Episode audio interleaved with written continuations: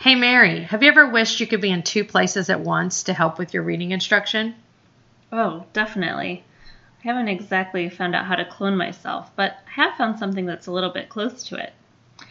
This is episode 24 Facilitating Digital Learning. This is the Reading Teachers Lounge where listeners can eavesdrop on professional conversations between elementary reading teachers. We're passionate about literacy and strive to find strategies to reach all learners. Shannon and Mary are neighbors who realized that they were literacy soul sisters at a dinner in their Atlanta neighborhood. Once they started chatting about reading, they haven't really stopped. Come join the conversation. Hi, I'm Shannon Betts, and I've been teaching for over 16 years. My specialty is locating the missing pieces in students' reading development and choosing just right activities to fill those gaps. You can find me online at readingdevelopment.com and at RDNG Development on Twitter and Instagram. Hi, I'm Mary Sagaffi. I'm a reading tutor and a dyslexia advocate. I have taught in all elementary grades and I have Orton Gillingham training and have been helping students with reading issues and dyslexia for 10 years. I love talking all things special education and beyond. I believe that humor goes a long way when asking students and teachers to do hard things. I'm excited to share with Shannon and learn along with all of you. I'm excited to do this episode tonight because this is something that's developed in my teaching just in the last few years, using technology in a really smart way with my students. Yeah, me too. I feel like constantly the there's something new on the horizon and something new that we all have to be able to be on top of um, in our classrooms. But it's also something that's really exciting um, and it really helps students. So anything that helps students, I'm pro. Yes. So last year, uh, a Chromebook cart wound up in my room, and the first few months, I just let the kids kind of play on it, but it didn't really affect their it didn't impact their learning very much. And so as I started digging into the software programs that we were using and all the data that comes with it and all the the teacher the teacher dashboard end of it and yeah. all the features that it has, um, I started to facilitate their technology use. And that's when it became a really valuable tool, almost like having another teacher or paraprofessional in the classroom, where the activities that they did on the computer were an extension of what we did in small group. Right. I uh, I had one of those meltdown moments where I'm like, I have to think smarter and not harder. I need to figure out a way to consistently use programs that will help me with homework and repeated practice and I had to really kind of hone my skills a little bit, my, especially the last year in the classroom. And um, I'm constantly on the search right now for what kind of programming can help facilitate really accurate instruction and also give students feedback. So I'm pro digital resources. I just want There's some sure. really good ones out there. They just have to be used in a certain way. Right. What I've realized is that they're not just play and go. They're not you know, hands-off teacher completely. Right. Because if if they're like that, then the students I found just click around and they're not engaged. Exactly. And it's not a really valid use of their time. But since I've started doing specialized digital assignments and really um, being on top of the programs that they're using and communicating with them about their digital assignments, it's become a game changer in my classroom. And I have stopped using uh, print centers completely. All of my work in for centers and um, is digital now.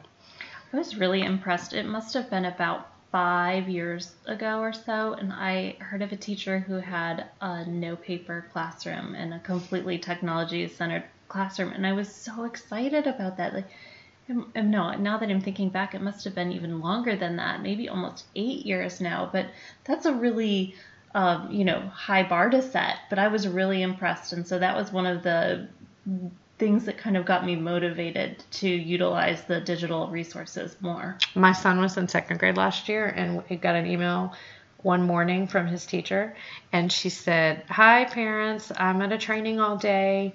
There is a sub in the classroom, but I did not leave any sub plans because I'm going to be monitoring their digital learning all day. Oh, wow. And she gave them digital assignments and all their software programs and also in Google Classroom. And she was monitoring their work all day long and she didn't leave any worksheets or anything for the sub. My mind was blown. Yeah, definitely. Oh, I'm not there though. yet, but hashtag goals. Yeah, right, exactly. So we um, asked listeners to share what digital programs they have been using, and y'all came up with some great ones, and we're going to kind of go over those throughout the episode. And specifically, um, I'm going to talk about the ones that I use with my students, and Mary's going to talk about the ones that she used with her um, homerooms and also her tutoring students. I specifically use a lot of MobyMax, Imagine Learning, and Boom Learning.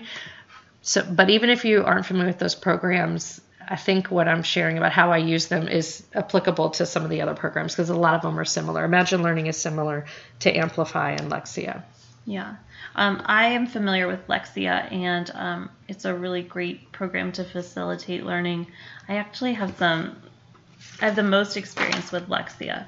And um, I also like the Nessy program. My only fallback um, is that American English speakers tend to get confused about the sounds that the Nessy program is sometimes using With the British accent. because it's a British accent. And so um, I I actually love the characters in Nessy, and I think it's actually a I love their YouTube videos. It's a fantastic program. So um, I also definitely recommend that as well, uh, especially if you don't have Orton Gillingham trained teachers. The phonics instruction that's provided through Lexia and Nessy is really top notch. So I can give a plug for that.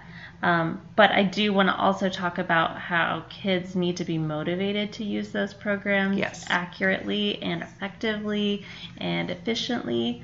Um, I'll throw my, my quick story in. So, um, you all know my buddy Rigby, and Rigby sat in on his own IEP meeting this year, which I was so proud of him for. It was one of the proudest moments I've had.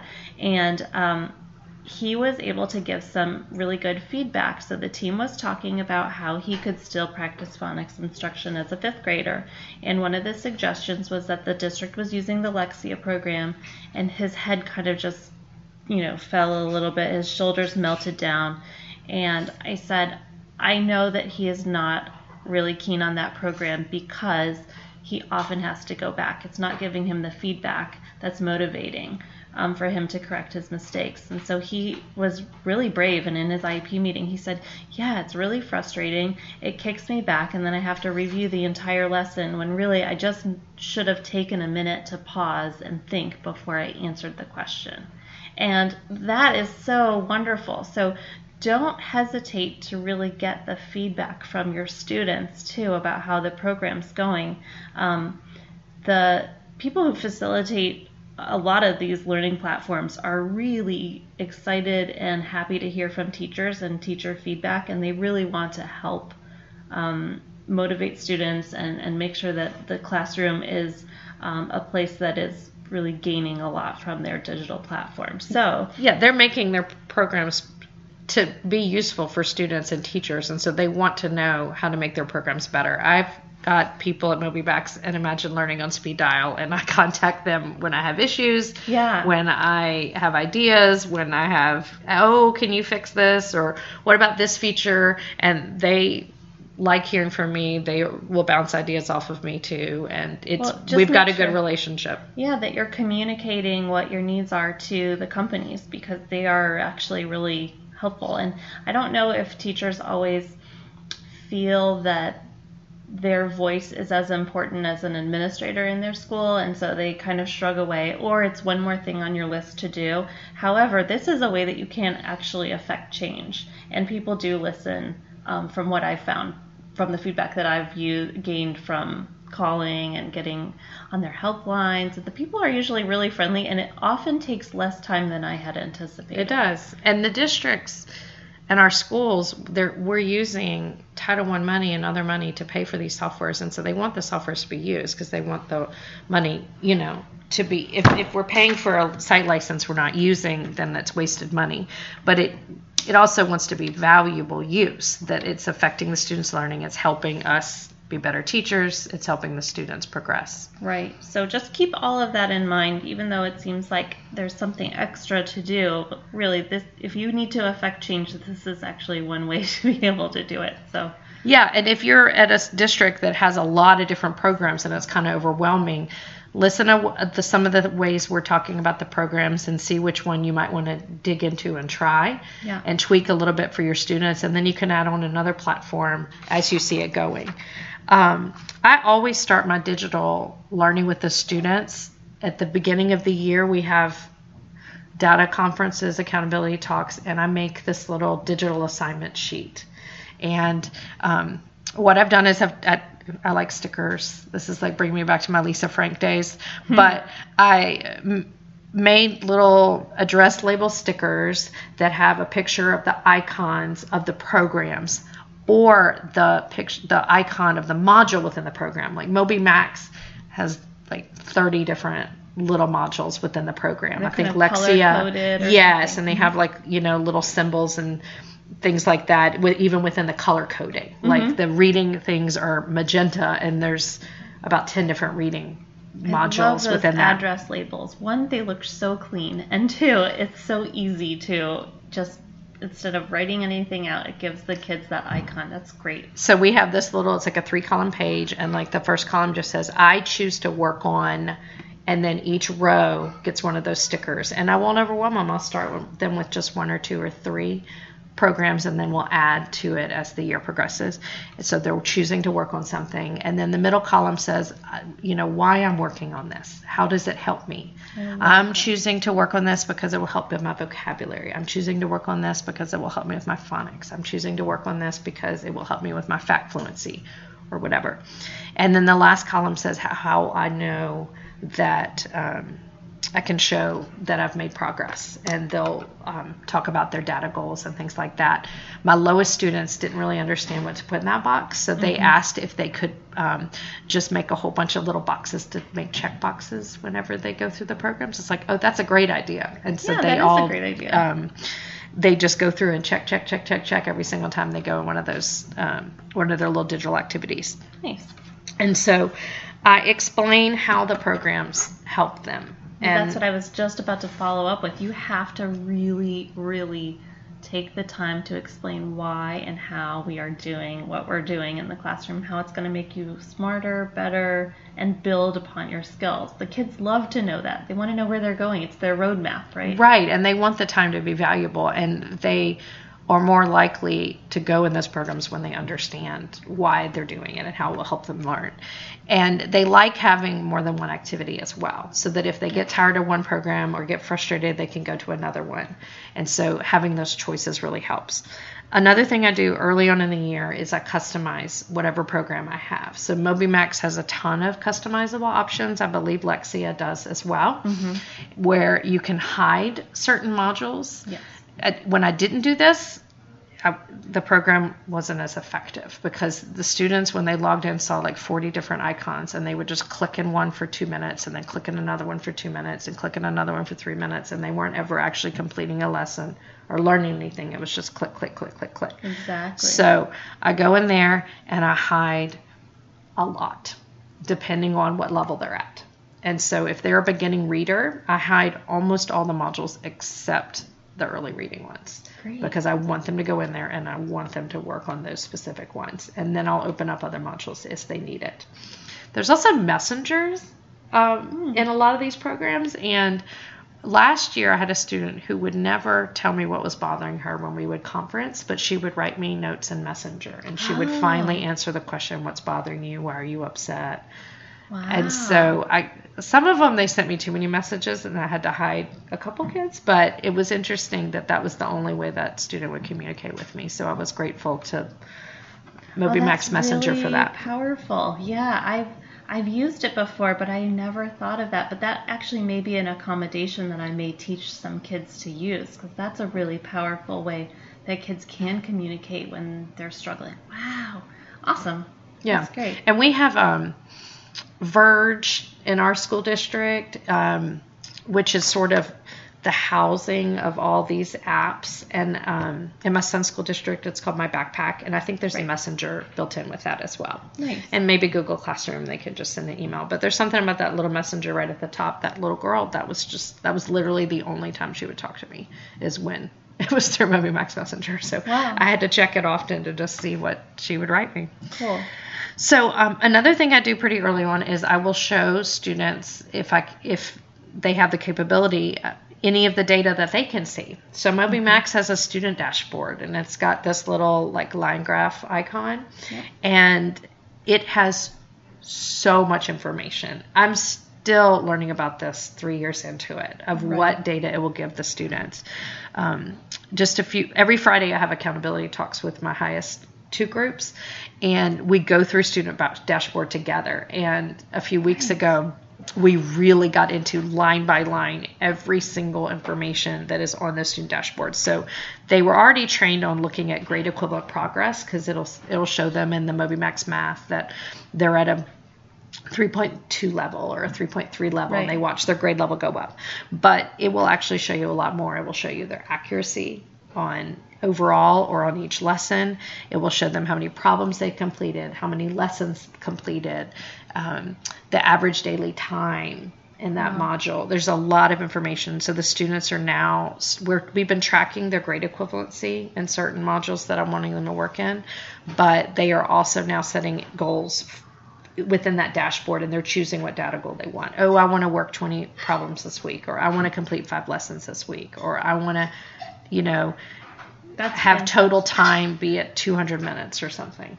Great. No, I think that's really powerful, especially in second grade, to be able to start setting goals and being, um, you know, truly accountable for what you're your grades look like and not just your grades but really like what your grade equivalency looks like. And you know oh i'm struggling in this one concept. Can i try it again? And sometimes i know they even ask you can i try it again? And that's really powerful too. they will. They'll see that their accuracy is low and so they'll ask me to assign it again and I, I can. I think the other part is that you know if you notice that a student is struggling then you can actually like pull them out and then you can do your actual teaching piece to it because yes. you've freed up the time that the other kids are working on something else. Um, and that part is really powerful. I know sometimes they even provide like offline resources, right? So that I think gets really to be helpful for teachers too. Or, you know, sometimes in my case when I am working on an advocacy case and they maybe need to know of a different program that would be more effective, um, you can actually switch. It doesn't have to be that every child fits into that same box. If they're using technology, they can use different modules. They can use even a different program. Yes. And that that can be really helpful. Um, I think, in facilitating. And then sometimes that gives you the time to be freed up to do the one on one teaching that's really essential at that time. And I use these technology programs to ex- to challenge the higher students and also remediate the lower ones. So um, we use MAP testing in my school, and some of the students tested above grade level, right, in math, for example, and I. They're going to see multiplication and division, and they're going to see third and fourth grade questions in math, even though I'm only teaching the second grade curriculum. Right. So I'm using MobyMax, Khan Academy, Map Skills, other um, software programs to help expose them to those advanced math skills. And then they'll come to me in a conference. I've trained them to come to me. One student, he was struggling with area and perimeter. I showed him a few things on the screen. He got it. He was able to go on his own after that. Right, right. Sometimes it's just a few pointers where you're really just facilitating uh, I think that all, I think technology, this is what technology does for all of us. It can free up some time and also make some, you know, that's, that's the beauty of it. It frees up some time um, for you to be able to do other things. But you also have to be skilled. So, you know, you and I were not trained very well when we were in college about how to facilitate technology. You have to really kind of hone your skill as you're in the classroom. So I always suggest to people to find a teacher who's doing it well and see if you can emulate that. And then the following year, take it on your own. And, and, see what you need to tweak. Because people down the hall like have their own sort of pet programs that they really like, and they right. figured out little things. And oh, have you noticed this? And it has this capability. And what about this? And yes, it's very good to have those conversations and learn from each other. Yeah.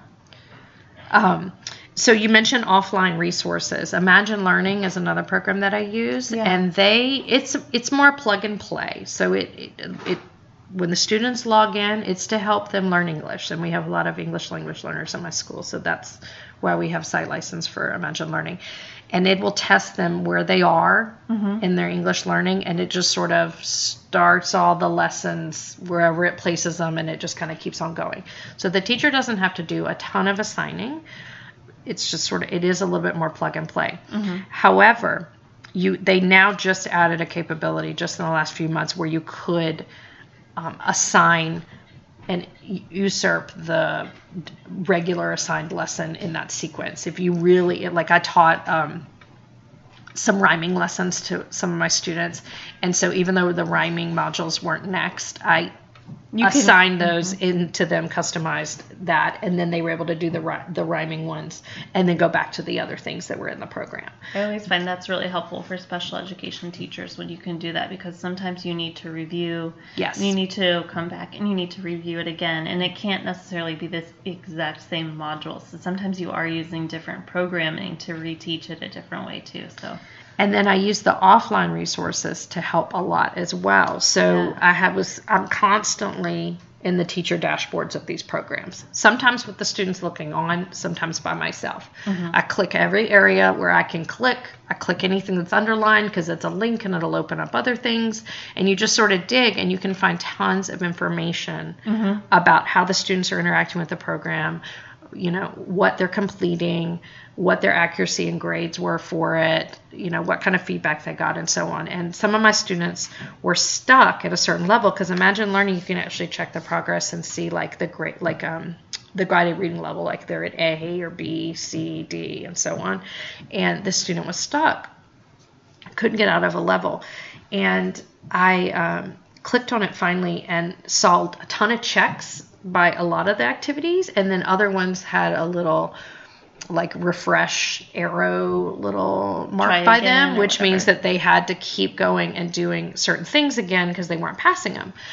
So I clicked on those, and it showed up certain stories that um, were decodable stories that were working on certain phonic sounds, like the AW, the aw sound, and the AY, the long A sound. And um, when I clicked on them, it showed the offline resource as well, the what, what it looked like on the screen, and then what it looked like in a PDF form. And so I, I um, brought that student over and said, "Do you recognize this? Oh, that's that hard story in Imagine Learning." I was like, "Okay, it's hard. Let's go practice it." So I printed it and I pulled out some word work from my, you know, resources that I have in my classroom to work on those sounds, mm-hmm. and then we worked on that story, and then he was able to go. And then I did my regular planned mm-hmm. guided reading group right. but then he was able to go back to the program with that feedback, that much more ready to complete that module and progress in the program. So it informed my teaching because it let me know, hey, this is a weakness, and I could I could target it right away. So that's such a good example of how you can use the the real-time data that you get and make sure that you are actually facilitating the learning and making sure that they don't just get stuck on that one again and again. Especially when students get stuck, we know that their motivation completely decreases. And so, you know, but I guess my question is then how often do you feel like you have to go and check that and how do you work that into your schedule because I think that's what teachers get so caught up with. Like, oh, I have to go back and check. Like, how often would you say you have to check your module?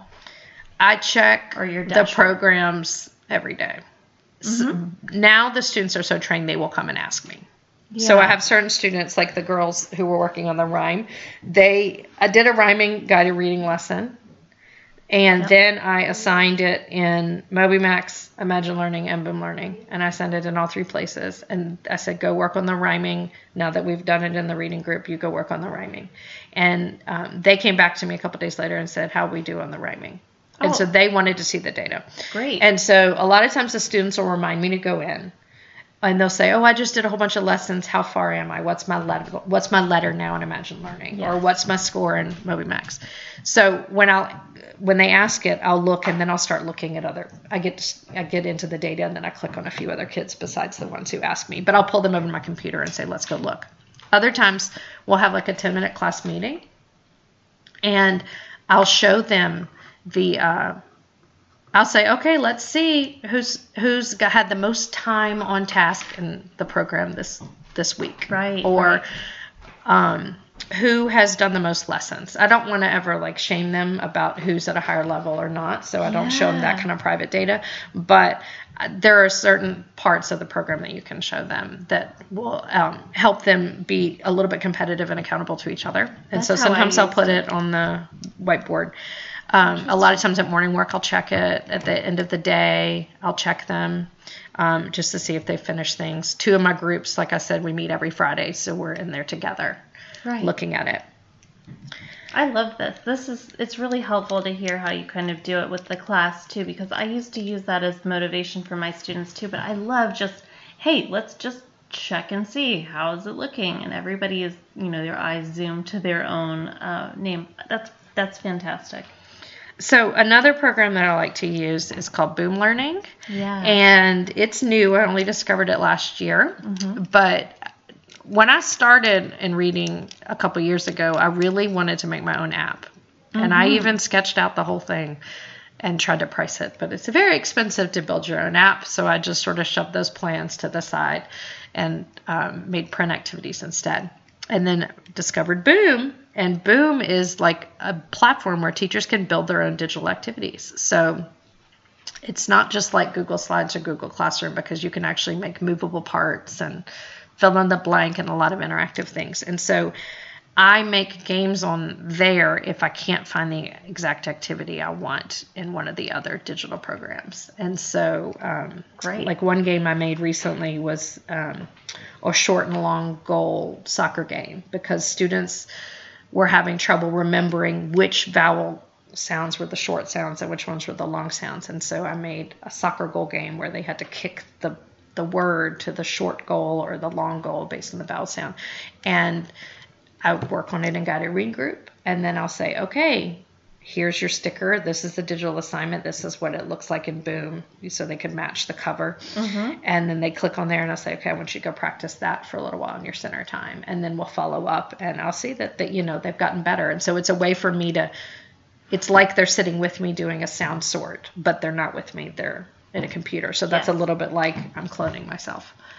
That is that is the dream. That's like you know you're using the correct resource for the exact thing that you're wanting to do, and I bet they feel so proud. They're like, "You made this." well, they hear my so voice in it because it's got sound and stuff, and so they know. And I have some sight word spelling ones. Same thing. I was working on, you know, reading the set of sight words and practicing the spelling, and they were having trouble with certain words. I was like, okay, you need to go in this module because this is to practice the spelling of those sight words. Awesome. And then they went and practiced it, and then I tested them a few days later, and they passed, and they felt so good. And they said, oh, it's because I practiced five times, and That's great. I love. I think that's just fantastic. That's the way that you know we want to utilize technology.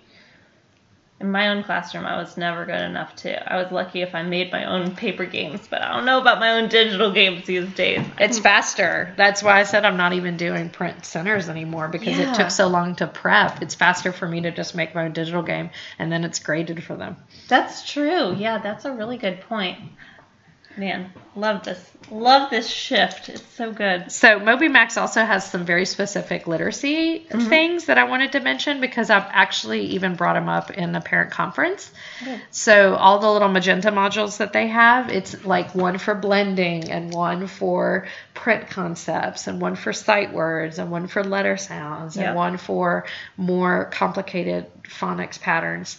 And I've sh- I showed the parent and the student like we work on this one to work on this and we click on this one to work on this part of reading because there are a lot of different discrete skills especially when you're an emergent um, reader. And so um, even the father was like oh i see how that connects to what he's reading. I see how that game works on this. And then that encourages them to get on at home as well. That's what I was going to say too. And then the parents, you know, you want to make sure that the kids are also doing independent work at home, but they, uh, the parents then get a little insight into as to how the kids are learning the entire lesson. So that's really powerful too, I think. And the parents kind of can reinforce it at home or not, because usually kids are very independent, but it facilitates more independent homework. Right, because sometimes the parents aren't sure. Like, you know, we have um, MobyMax language and it's all the parts of speech. And sometimes the parents of, my students are learning English too, and they want to make sure the students are learning it correctly. And I'll say, look, MobyMax it's teaching it all right there. It's got a lesson and then the students practice it. You just have to make sure your child gets on it. And I will follow up at school the next day. Right. I think that's the key is just making sure that you become the facilitator in your classroom and you take the ownership for how technology can really help your students move forward. And so, any of the programs that you have, these are some of the ones that were mentioned by our listeners Lexia, mm-hmm. Freckle, Amplify, Language Live, um, Super Kids, Epic, any of the programs that you have available to you, and there are others. The important thing is using them in a connected way to your instruction. That it's not just, okay, I'm sticking the student on a computer and I don't really know what they're doing they become very rich and valuable tools when we facilitate their use. So you've got to click in the dashboard and check their progress, check the assessments and the reports regularly. The more you dig in there, the more you'll learn how to use the programs better. And I also think like kids really crave the white space or like knowing small amounts. So yes. if you're able to reduce those modules down and only give them a field of 6 max, that really helps them feel like, oh, I okay, I've already eliminated this one. I've eliminated this one. I'm going to work on this one next. I'm going to work on this that one next. Such yeah, a big difference. So customize as you can, assign things as you can. Um, monitor their time on task and their usage, and make sure that they are engaged and not just clicking around. Yeah. And they can become a real part of your of your teaching and your curriculum. They can become an extra tool, like almost like an extra set of hands in the classroom. I know that some of our listeners are going to be asked by um, their administration to kind of check in and see is this and assess is this a good quality resource for us to purchase and buy? And so um, there's a really excellent episode on cult of pedagogy. Cult of pedagogy is um, hosted by jennifer gonzalez who has been very helpful in our early stages of our podcast. Um, but she has a really great interview um, and it's called check your tech six strategies. Um, for deeply assessing your technology. And um, I'm going to run through just a few of these tips because I found them to be very helpful. It's episode number 99 um, on her podcast. That's easy to remember. Yep. So first, um, they said. Oh, and I should also say that um, the interview is with. Uh, Gupta, Rupa Gupta, and she was excellent. She's a former administrator, and now she's started her own tech company, and she's lovely. The first um, tip that she has is use it like a student. So when you are first looking at a program, imagine that you are a student and act just like one particular student that you might have in mind, and then have another teacher do that with a different you I know, love typecast student. I make a demo account in every in every yeah. program I have so that I can interact like a student, not just a teacher. Yeah, it's really nice. Um, the next piece, which I really love, and I wish I would have been a little more proactive with this, is launch a pilot group. So gather a diverse group of students that you are already familiar with and then get feedback from them um, so that you're really getting the student voices. Uh, and then also watch and see how they use their t- this tool um, look closely at the data. So this is the part that I think is so important. And um, if you're not a big data person, like I really think we need to do a better job of helping teachers really understand data. Shannon is quite the data guru, and she has tremendously helped me. But really, it's we have so much data at our fingertips. This particular um, uh, woman, Rupa Gupta, she looked closely at the school that she was working with, and then disaggregated the data. And when she was able to do that, she found that the fifth and sixth graders that were reading on grade level, above or close to it, were really doing so well with the um, digital technology platform that they were using. But the kids who were struggling were really struggling, and they were actually making less progress than before. Um, so it's really important to make sure that the teacher is on top of the data and facilitating and making sure that it's not just a click task, as Shannon had said before. Um, and then think about why, about how and why something works. And is it really changing the learning experience or is it just equivalent to an online worksheet? That there's a big difference between that. Um, and then ask about impact. Ask the tech, tech companies about how their tool impacts different types of learners. And if you don't know, and if they don't know, then how are they going to find out? And you really should hold them accountable to that. And then follow your gut. Sometimes you are working on a program and it just is not feeling right to you, and you can't necessarily tell you why or, or exactly say why. It's just like when you're using a book and you're like, nope, this is not reaching my students. We need to move and change to something else. Following your gut is important too. So, those are the six um, strategies for assessing tech, and I thought that was a really powerful episode. Those are very useful. We will link to that in our show notes. Yeah. And I will um, show pic- share pictures of the digital assignment sheets that I use, and um, we're going to link to all the programs that we mentioned, if so that it's all in one place for you to listen to. We'd love to continue this conversation with you guys. So um, when this episode airs, we are going to in our Facebook page and also on our Instagram page, we're going to start the conversation and ask about some of these programs because we really want to hear in more detail how you're using them and see if we can all help each other, just like Mary said, having those conversations with the colleagues and learn, you know, little tweaks that um, people have used and little f- neat things that people have realized in the teacher dashboards and stuff. So we want to hear how you are making these programs work in your classroom and managing your students' learning with them especially if you're a special ed teacher. I love hearing more about because um, you know the general population can really find out things, but sometimes we have kids who have these learning quirks that are really unique, but they also exist in other schools, and so the more we can talk about it, the more we can learn from each other. So. Absolutely. So join our conversation in using um, technology to facilitate learning. Mm-hmm. We'd love to hear from you guys. All right. Thank you for tuning in, and please leave us an iTunes on uh, a review on iTunes um, if you get a chance, so that other teachers can and parents can find our podcast. And thank you to Jordan Kemker and to Allison Zane of Fruit Creative for providing the music and artwork for our podcast.